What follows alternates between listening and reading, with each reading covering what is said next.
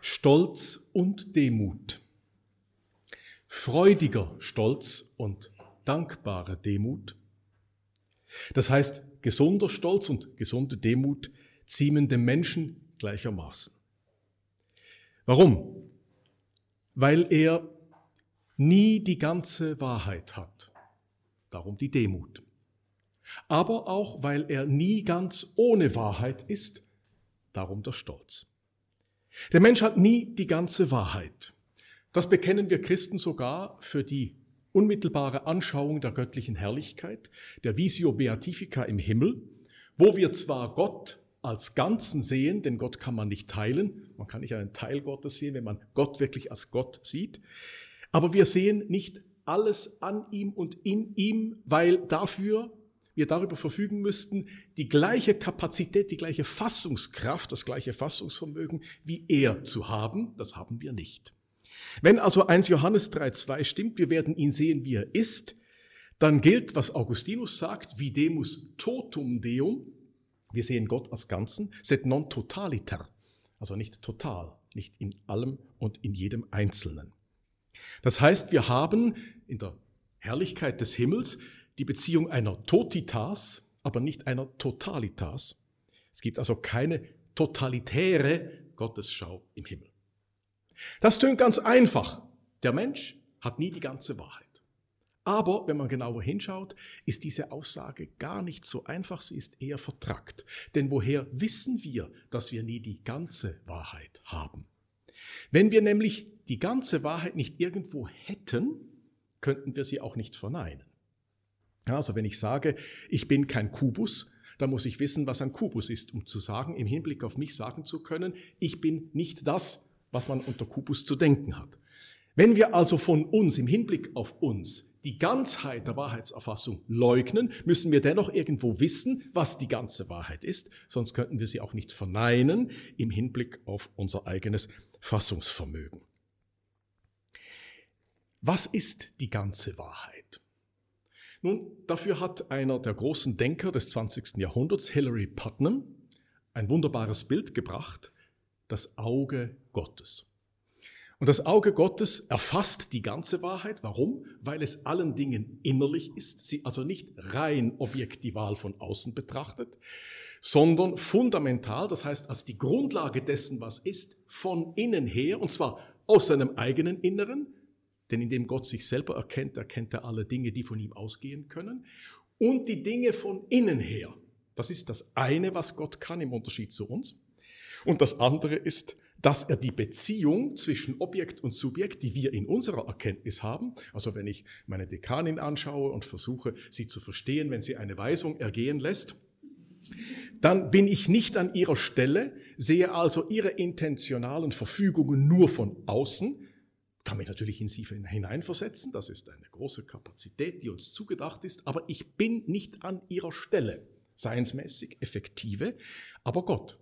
Gott ist sowohl in meiner Dekanin wie in mir und kann deswegen die Relation meiner Erfassung dessen, was die Dekanin sagt, auf den Wahrheitsgehalt hin überprüfen, weil er auf beiden Seiten steht.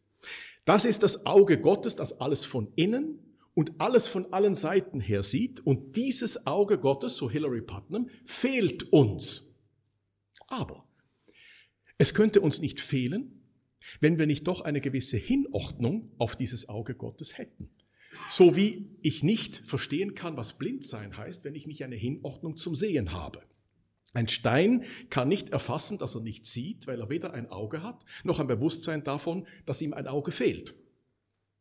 Wenn wir also sagen, formell wissen wir, was die ganze Wahrheit ist, nämlich das Auge Gottes, so müssen wir dort sagen, wir wissen, formell diese ganze Wahrheit nur, um materiell einzusehen, dass wir sie nicht haben.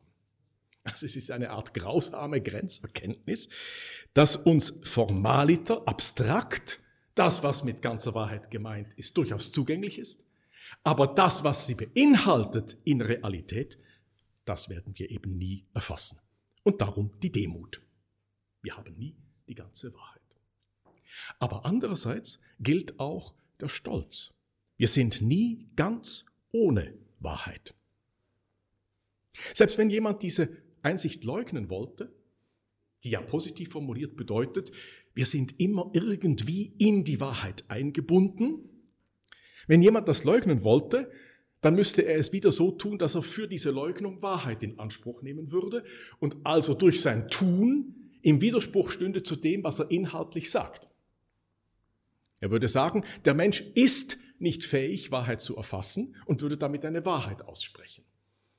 Denn in diesem Ist wird behauptet, dass die Aussage in Übereinstimmung steht mit dem, was die Wirklichkeit ausmacht. Und diese Übereinstimmung von dem, was ich sage und dem, was ist, das ist Wahrheit. Also kann ich nicht sagen, der Mensch ist wahrheitsunfähig, ohne im Widerspruch dazu Wahrheit in Anspruch zu nehmen. Und natürlich kann man vieles sagen, ohne es zu meinen. Oder man kann reden, ohne etwas zu sagen. Ich kann natürlich mit Worten sagen, ich bin nicht eines einzigen deutschen Wortes mächtig. In Deutsch. Ich kann das reden. Ich kann Worte machen, aneinanderreihen, aber meinen kann ich es nicht, denn durch mein Tun, indem ich Deutsch spreche, stehe ich im Widerspruch zu dem, was ich inhaltlich behaupte, ich bin keines deutschen Wortes mächtig. Das heißt also, selbst die Leugnung der Wahrheitsfähigkeit impliziert intentional die Wahrheitsfähigkeit, die gerade eben ausgestrichen werden soll.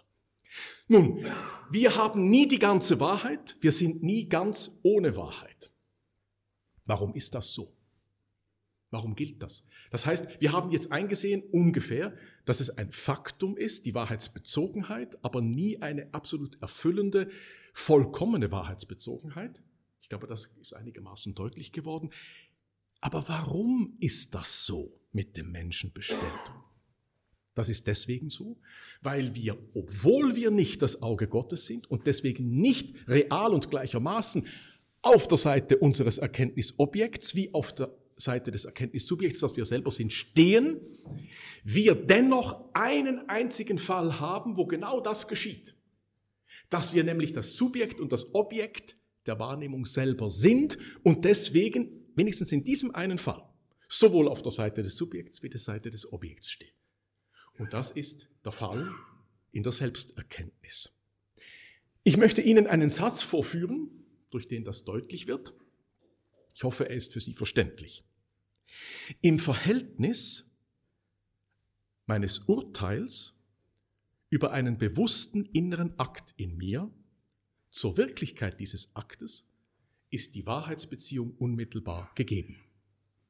In meinem Urteil, also indem ich entweder innerlich mir selber etwas sage oder nach außen einen äußeren Satz formuliere, in dem Urteil über eine Befindlichkeit in mir, also eine Realität in meinem eigenen Sein, wenn ich darüber ein Urteil fälle, kann ich die Beziehung dieses Urteils zu dem, was der Fall ist, nämlich in mir einen inneren Zustand als Trauer, als Schmerz, als Freude, wie auch immer, unmittelbar einsehen. Das heißt, ich behaupte, subjektive Aussage, etwas über ein Objekt, das in mir selber gegeben ist. Und deswegen kann ich die Beziehung, die herrscht zwischen Subjekt und Objekt, in diesem einen Fall tatsächlich durchschauen oder wenigstens unmittelbar wahrnehmen. Das ist etwas ganz Unglaubliches, meine Damen und Herren. Das macht das Wunder des Menschseins aus. Sowohl in diesem Sinn des sich Wunderns, dass uns damit eine Fülle von Beziehungen und Aussage, Erkenntnis und Aussagemöglichkeiten eröffnet ist, andererseits aber auch eine unglaubliche Verantwortung, weil wir ein Selbstverhältnis zu uns selber haben, sind wir natürlich für uns selber auch verantwortlich. Hätten wir das nicht, würde auch die Verantwortung natürlich wegfallen. Das heißt, es gibt in mir vier Dimensionen. Die eine Dimension ist, ich kann ein Urteil sprechen. Die zweite ist, ich spreche ein Urteil über etwas, was ich bewusst in mir habe, was ich also erkenntnismäßig grundlegend erfasse. Drittens, ich habe die Tatsache in mir, dass ich das erkenne, was ist. Also das Urteil über meinen Schmerz, die Erfassung meines Schmerzes, der Schmerz selber als Zusammenhang dieser drei Grunddimensionen, Seinswahrheit, der Schmerz, Erkenntniswahrheit, meine Auffassung von diesem Schmerz und die Urteils- oder Aussagewahrheit, meine Aussage über die Erfassung dieses Schmerzes.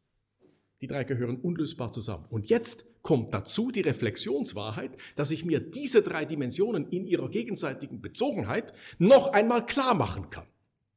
Ich habe also in mir etwas vor mir. Ich weiß um meinen Schmerz.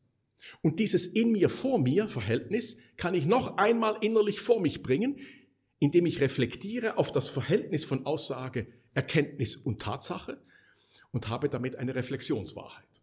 Also, Tatsachenwahrheit, Erkenntniswahrheit, Aussagewahrheit und Reflexionswahrheit, diese vier Dimensionen sind alle in mir und machen, dass es unmöglich ist, solange wir Menschen sind, vollständig ohne Wahrheit zu sein. Denn zumindest haben wir die Erkenntnis oder das Bewusstsein und können es auch reflexiv vor uns bringen, dass wir keine Wahrheit haben über einen bestimmten Gegenstand, der uns noch völlig unbekannt ist. Aber diese Tatsache, dass wir diese Wahrheit nicht haben, die können wir uns vergegenwärtigen. Damit also sind uns drei Grunddimensionen gegeben. Das eigene Sein, das Bewusstsein davon. Und jetzt kommt noch eine dritte Dimension grundlegender ontologischer Art dazu, nämlich der Wille. Denn wenn wir das, was uns im Bewusstsein gegeben ist, dass wir entweder durch Freude oder durch Schmerz erfüllt sind, dieses Bewusstsein, wenn wir das nicht wahrhaben wollen, dann können wir es auch nicht wirklich als Objekt vor uns haben und können es auch nicht aussagen. Also man muss das, was im Bewusstsein gegeben ist, wahrhaben wollen und ausdrücken und aussagen wollen, damit es letztlich zu der äußersten Blüte des Erkenntnisvorgangs kommt, nämlich dem Urteil. Sodass wir also drei Dimensionen haben, Sein, Bewusstsein und Wollen. Die alles Kräfte, Energien in uns selber sind, Dimensionen, Relationen in uns selber und ohne die wir nicht die Personen sein könnten, die wir sind.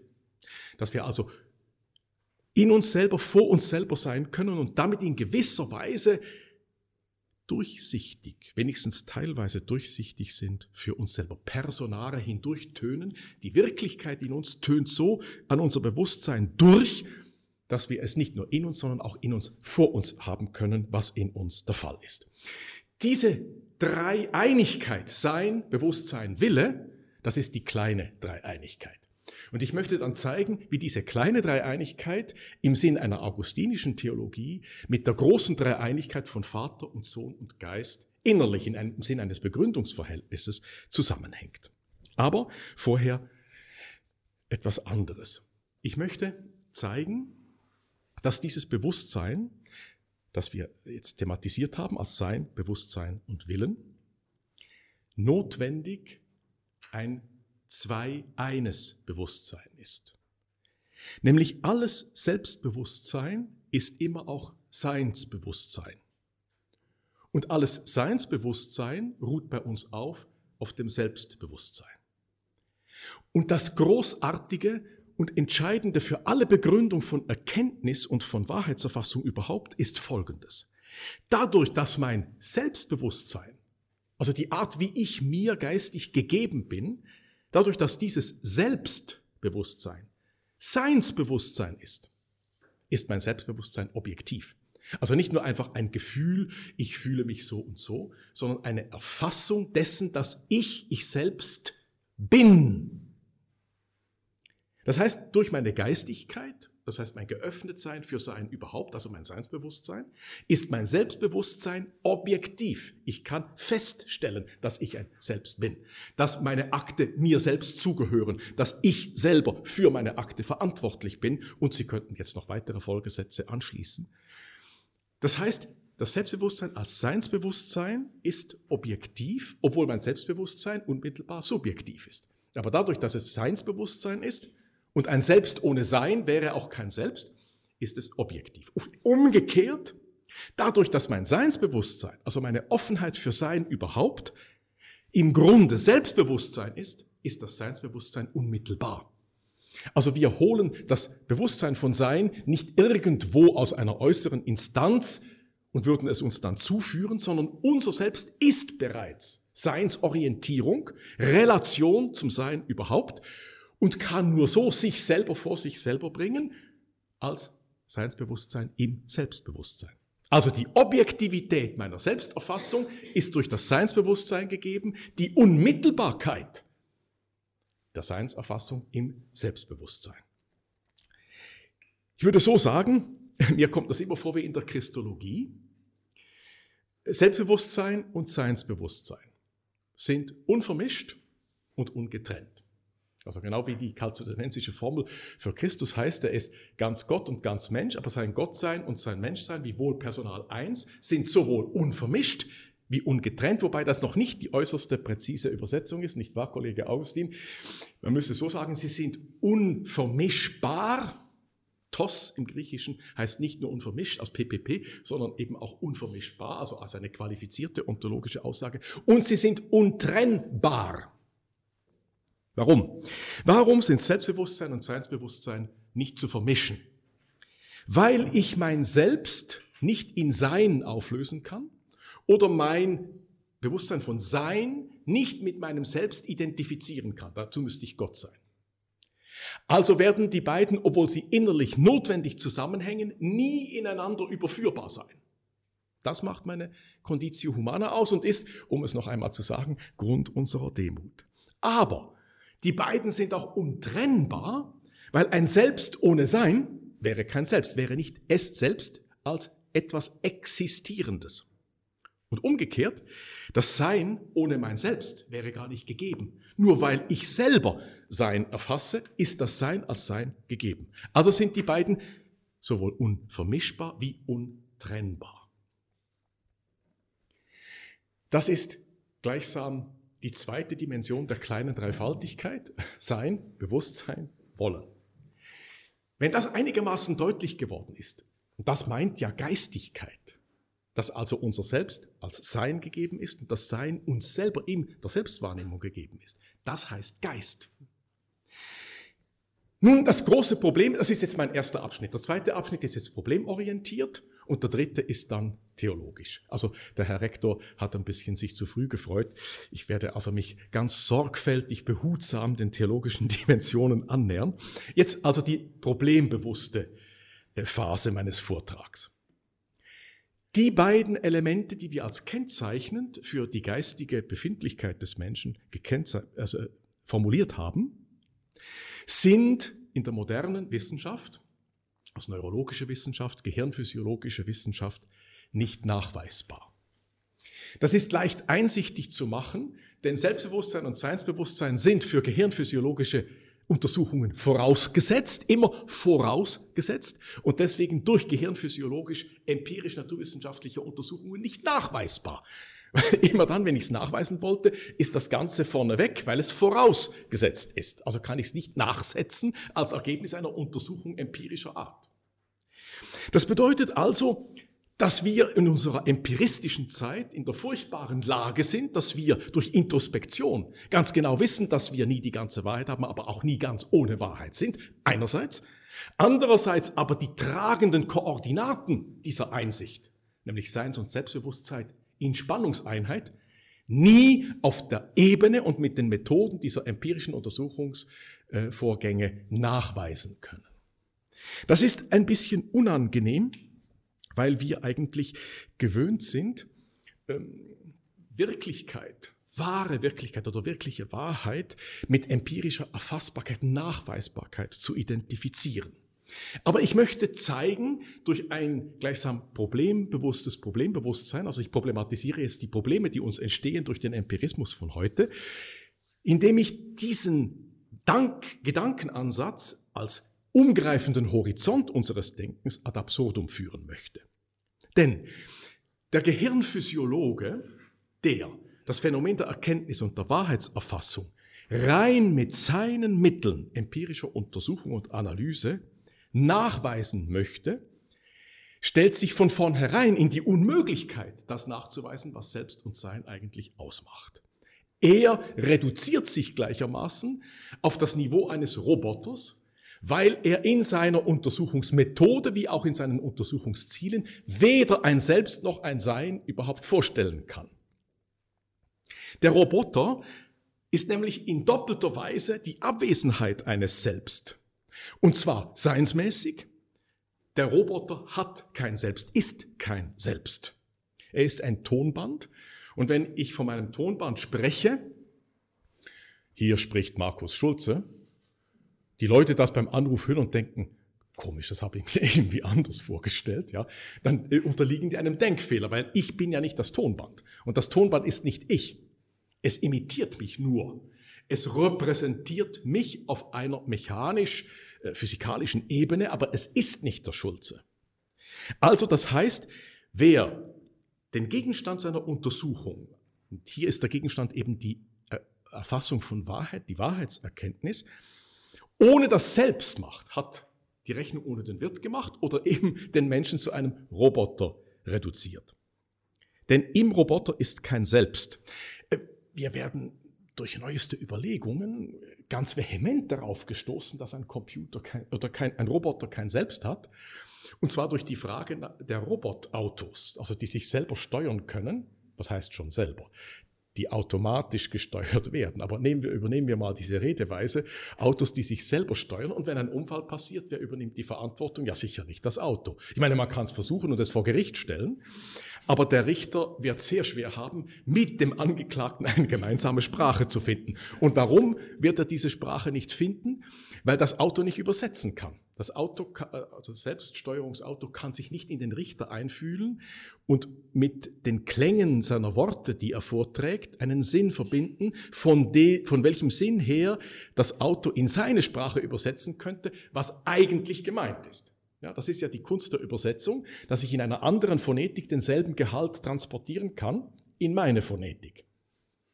Ja, also wenn ich in der Schweiz zum Beispiel sage, ein Brüff, dann können Sie, obwohl Sie das jetzt nicht verstehen, äh, durch Nachfrage, Untersuchung herausfinden, das heißt hinauf auf Walliserisch. Ja, also in Sitten sagt man, ich gehe in den obersten Stock hinauf, ich gang in den obersten Stock im Brüff. Aber Sie können das, weil Sie übersetzungsfähig sind. Warum sind Sie übersetzungsfähig? Weil Sie den Unterschied zwischen phonetischer Lautgestalt und abstrakt intentionalem Inhalt, dass Sie diese Unterscheidung vollziehen können. Das kann eben das Robotauto nicht. Und deswegen kann man es auch nicht verantwortlich machen, weil es zu seinem eigenen Tun keine selbstständig distanzierte Beziehung aufbauen kann. Aber das Selbst ist noch in ganz anderer Weise abwesend in einem Roboter, einem Robotauto, nämlich durch den Mangel an Reflexion. Das heißt, erkenntnismäßig ist das Robotauto sich nicht seiner selbst bewusst. Und deswegen kann ich mit ihm auch in interpersonaler Perspektive gleichsam nicht wirklich ins Gespräch kommen. Diese Orientierung am Roboter, an dem kein Selbst ist, weder als Seins noch als Erkenntnistatsache, spiegelt sich in der Vorgehensweise des Gehirnphysiologen. Auch bei ihm ist eine doppelte Selbstvergessenheit. Insofern er, wenn er mein Gehirn untersucht, nicht mich selbst untersucht, sondern nur mein Gehirn. Und das ist nicht nur, man könnte sagen, eine Verkürzung dessen, worum es im Selbstbewusstsein geht, das er gar nie wirklich auf seinem Schirm haben kann, weil seine Methoden nicht hinreichen, ein Selbst gegenständlich zu machen. Es ist also nicht nur so, dass, dass er ähm, das Selbstbewusstsein reduziert, sondern auch das Seinsbewusstsein. Denn er müsste von seinem Seinsbewusstsein her deutlich klar haben, dass ich ein Selbst bin. Also er reduziert nicht nur mein Selbst, sondern auch mein Sein. Er erfasst nicht die Totalität meines Seins in seiner Spezifität. Das ist das eine, also er reduziert mein Selbst und ist insofern selbstvergessen am Objekt, das er untersucht. Und er ist reflexiv selbstvergessen, weil er sich selber in dem Augenblick, wo er mein Gehirn untersucht, sein eigenes Gehirn nicht betrachten kann. Das wäre nämlich nötig, um sagen zu können, dass er selber wirklich erfasst hat, was in meinem Gehirn vorgeht. Aber auch bei ihm, das heißt subjektival, ist das Selbstbewusstsein ausgeschaltet. Er sieht nur gleichsam mit seinen Augen, natürlich ist das selbst vorausgesetzt, aber das will er nicht wahrhaben. Mit seinen Augen sieht er meine sichtbar machbaren Gehirnströme. Aber auch hier ist es nicht so einfach, wie es tönt. Warum? Denn der Bezug zum Selbst ist sehr wohl da. Nur ist er erschlichen und vertuscht. Wenn ein Gehirnphysiologe sagt, ich möchte jetzt herausfinden, mit meinen Methoden, empirisch, analytisch ganz klar, was der Pater Schulze denkt. Dann kann er mich so lange untersuchen, wie er will. Durch diese Untersuchungsmethode allein, die Beobachtung der Gehirnströme, wird er nie herausfinden, was ich denke. Schon Leibniz hat gesagt in der Confessio Philosophy, machen Sie das Gehirn so groß, wie Sie wollen, Sie werden nie Texte finden, sondern immer nur Körperzellen und Energien. Wenn also der Gehirnphysiologe herausfinden will, was ich denke, muss er mich fragen. Pater Schulze, was denken Sie jetzt? Also falls er überhaupt den Pater anerkennen würde. Nicht? was denken Sie jetzt? Und da kann ich es ihm sagen, ich denke an Rilke. Wer, wenn ich schrie, hörte mich denn aus der Engelordnungen? Anfang der ersten Duineser-Elegie. Und dann kann er im Nachklang dazu das, was ich ihm selber gesagt habe, aus meinem Selbstbewusstsein heraus, und das, was er gehirnphysiologisch an Strömung feststellt, welche, welches Gehirn real ist, aktiviert, wenn der Schulze an Rilke denkt, kann er das nachträglich synthetisieren und sagen, ja, wenn der Schulze an Rilke denkt, dann sind die und die Regionen in der und der Weise aktiv. Und dann kann er irgendwann auch den Umkehrschluss bilden, wenn die und die Gehirnregionen aktiv sind, dann denkt der Schulze an Rilke. Nur, er muss mir glauben. Möchte er mit genau seinen Methoden herausfinden, ob ich die Wahrheit sage oder ihn anlüge, und ich hätte wahnsinnig Lust, Gehirnphysiologen anzulügen, muss ich ehrlich sagen. also einem Gehirnphysiologen ein Schnippchen zu schlagen, ist für einen Theologen eine Wonne. Eine Art Paradisus anticipatus, wenn man so will. Oder der Versuch einer Emigration aus den äh, Engen und, und, und Gesetztheiten des Empirismus. Das heißt also, er kann nicht unterscheiden, ob ich lüge oder die Wahrheit sage. Das heißt, er ist auf mich und mein Selbstverhalten im Sinn der Ehrlichkeit, und Ehrlichkeit heißt ja, dass ich selber zu dem stehe, was ich an mir erkenne, von dem, was der Fall ist. Dass ich selber dazu stehe. Vor mir, damit es mir bewusst wird, und nach außen, indem ich das sage, was dessen ich mir selber bewusst bin. Aber er kann dieses Verhältnis von Selbstaussage, Selbstmitteilung und dem, was der Fall ist in mir, nicht noch einmal überprüfen. Das müsste er aber, um wirklich das, was der Inhalt meiner Gehirnströmung ist, als solches, das heißt objektival, zu erfassen. Das ist natürlich für den Empirismus unserer Tage eine große Krux, wobei Kruzes kann man verdrängen, dann sind sie nicht mehr so groß. Aber wie kommen wir denn dazu zu behaupten, was ich bis jetzt behauptet habe? Also diese Einheit von Selbst- und Seinsbewusstsein als geistiges Bewusstsein überhaupt. Nun, da hilft mir die Heilige Schrift, 1 Korinther 2.11.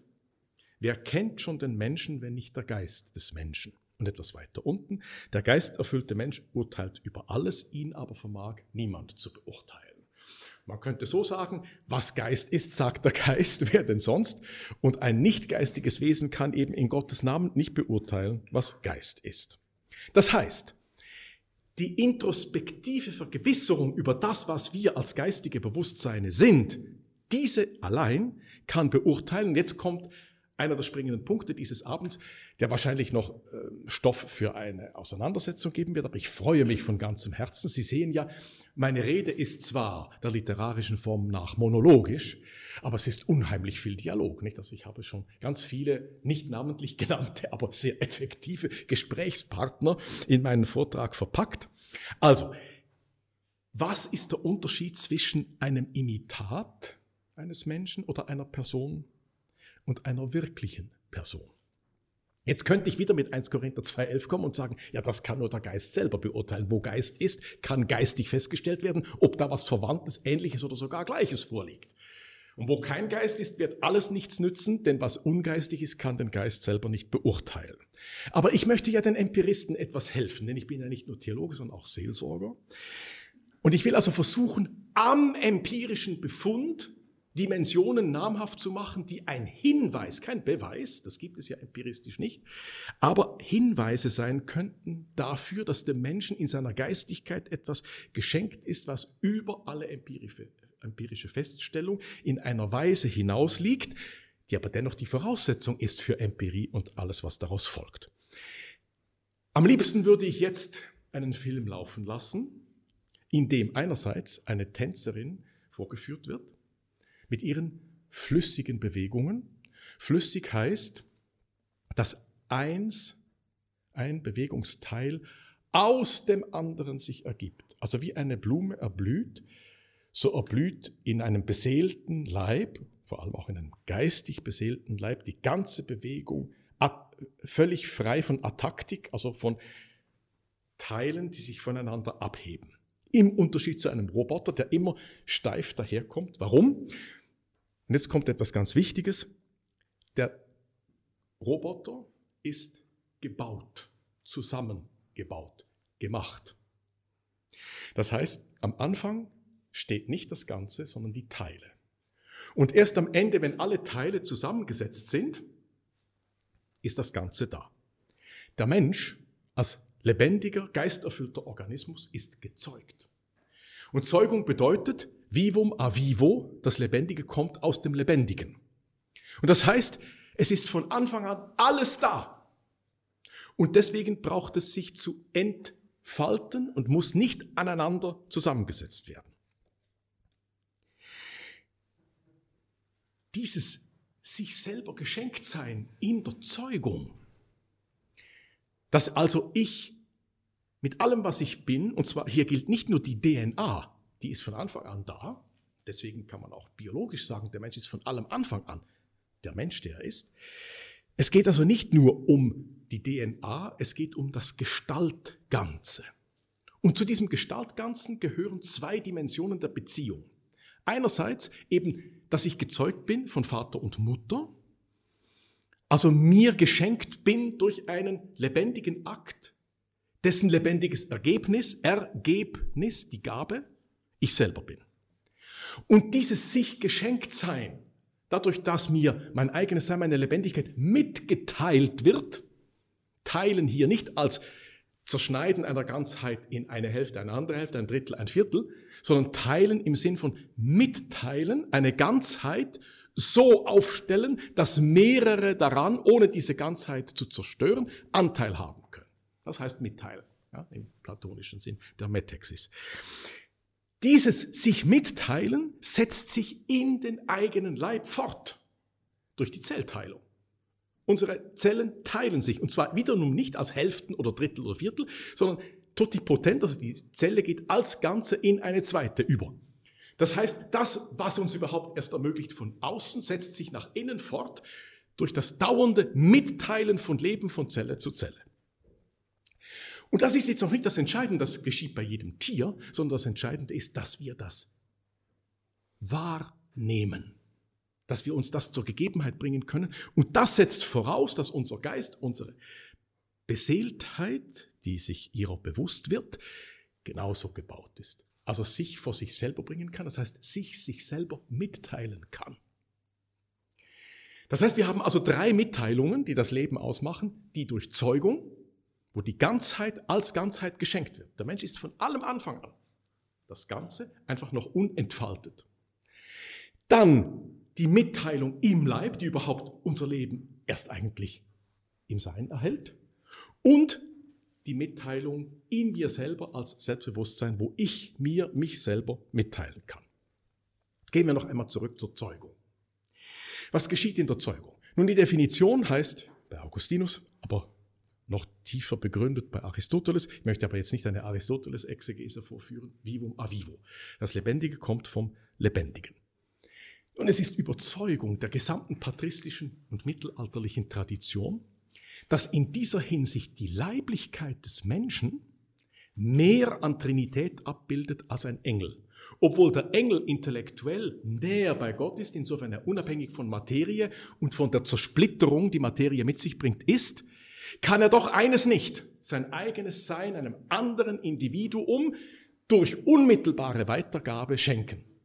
Denn der Engel ist immer in jedem einzelnen Individuum direkt von Gott erschaffen. Das heißt also, dadurch, dass wir geistbegabt, beseelte Leibwesen sind, können wir an unserem Leib, und zwar für uns nachvollziehbar und verständlich, etwas von der Dreifaltigkeit, wo ja Gott als Vater das Ganze seiner Gottheit dem Sohne weitergibt, und die beiden in einem gemeinsamen Liebesakt, wo das die Liebe zwischen Vater und Sohn, die selber noch einmal Gott ist, als Geist anwesend in der Trinität. Diese Selbstvermittlung in Gott ist also abgebildet im Geist des Menschen, im Bewusstsein des Menschen und in seiner Leiblichkeit. Also dient das leibliche Phänomen der Zeugung als Hinweis, als Beweis in einem weiteren Sinn für die Geistigkeit des Menschen. Das heißt, der Geist ist nicht wie beim Roboter zusammensetzbar aus Einzelteilen. Der Geist ist nur als Ganzheit gegeben, sich selbst gegeben und das wird nirgends so deutlich wie in der Zeugung. Also ist das leibliche Phänomen der Zeugung in der Diskussion um eine mechanische Rekonstruktion des Menschen eines der Hauptargumente für die Unableitbarkeit des Geistes aus quantitativ-empirischen Zusammensetzungsbemühungen. Augustinus sagt es so, Homo de homine sicut Deus de Deo. Der Mensch ist vom Menschen wie Gott von Gott, also wie Gott Sohn von Gott Vater ist. Dieses Von-Sein, das Ursprung haben in, wird im Menschen abgebildet. Das Urbild, die Urtatsächlichkeit ist Gott, der Freude hat am Teilen, ohne seine Gottheit zu zerteilen. Er gibt sie als Ganze weiter. Homo de homine, sicut Deo de Deo. Das heißt, wir haben jetzt, um die Eigenständigkeit, die Spezifität des menschlichen Bewusstseins das eben empirisch nicht nachweisbar ist, haben wir zwei Stützphänomene, die von außen an dieses, diese Grundtatsache der Bewusstheit heranführen. Das eine ist das Leibphänomen, vivum a vivo, Zeugung, und das andere ist die Transzendenz der Trinität. Denn nur wenn Gott in seiner Unendlichkeit und Ewigkeit, in seiner Fülle des Seins, Beziehung als reale hat, ist er der Welt gegenüber wirklich transzendent. Wenn Gott als personale Wirklichkeit Beziehung haben könnte, und das muss man ja annehmen, sonst kann er sich nicht offenbaren, und damit wäre die Grundlage des Glaubens aufgehoben, also Gott kann Beziehung haben, wenn also Gott Beziehung haben könnte, ohne sie in seiner Urwirklichkeit je schon realisiert zu haben, dann wäre er abhängig davon, eine Dimension in sich, nämlich Beziehung, realisieren zu können durch etwas anderes, was er erst schaffen müsste, um eben erfüllte, realisierte, aktuelle Beziehung haben zu können. Dann müsste Gott schaffen, um die Dimension der Relationalität in sich real und vollkommen haben zu können. Und dann wäre Gott seiner eigenen Schöpfung gegenüber nicht mehr wirklich unabhängig und damit ihr gegenüber nicht mehr wirklich transzendent. Das heißt, die Freiheit Gottes für sein eigenes Gottsein, für seine eigene Vollkommenheit von der Schöpfung, ist die Voraussetzung dafür, dass wir um unseretwillen und nicht um Gottes Willen geschaffen werden und damit die Voraussetzung auch unserer eigenen personalen und moralischen Freiheit. Also wenn Gott uns gegenüber, der Schöpfung gegenüber nicht frei wäre, dann wären wir auch ihm und uns selber gegenüber nicht frei. Und das ist das, was das Christentum meines Erachtens als etwas vom Kostbarsten in das abendländische Bewusstsein eingestiftet hat, dass Gott als Trinitarischer uns zur Erfüllung seiner Bezogenheitsdimension nicht braucht und dass er uns dennoch oder gerade extra schafft, ist Ausdruck seiner absoluten freien Großzügigkeit. Dass der Mensch aber in dieser Weise die kleine Trinität ist, die gewollt ist von der großen Trinität, als kleine, die an der großen Anteil hat in dem, was sie selber ist, bedeutet Folgendes. Wenn der Mensch als die kleine Trinität, wie ich sie vorgeführt habe, nicht in der großen Trinität, also im unendlichen Geschehen, der Selbsthingabe des Vaters, der Selbsthingabe seiner eigenen Gottheit an den Sohn und der Liebe dieser beiden an den Dritten, den Heiligen Geist, wenn das nicht Wirklichkeit ist, dann gibt es keine wirkliche Begründung dafür, dass der Mensch eine kleine Trinität sein soll. Das heißt, die Urbildlichkeit der göttlichen Trinität ist die Bedingung der Möglichkeit, diese kleine Trinität von Sein, Bewusstsein und Wollen zu sein, als die wir uns erfahren. Wäre Gott nämlich nicht absolute Fülle, auch in der Beziehungswelt, also Liebe und damit Trinität, gäbe es für unsere eigene geistige Situation, kleine Trinität zu sein, keinen Grund.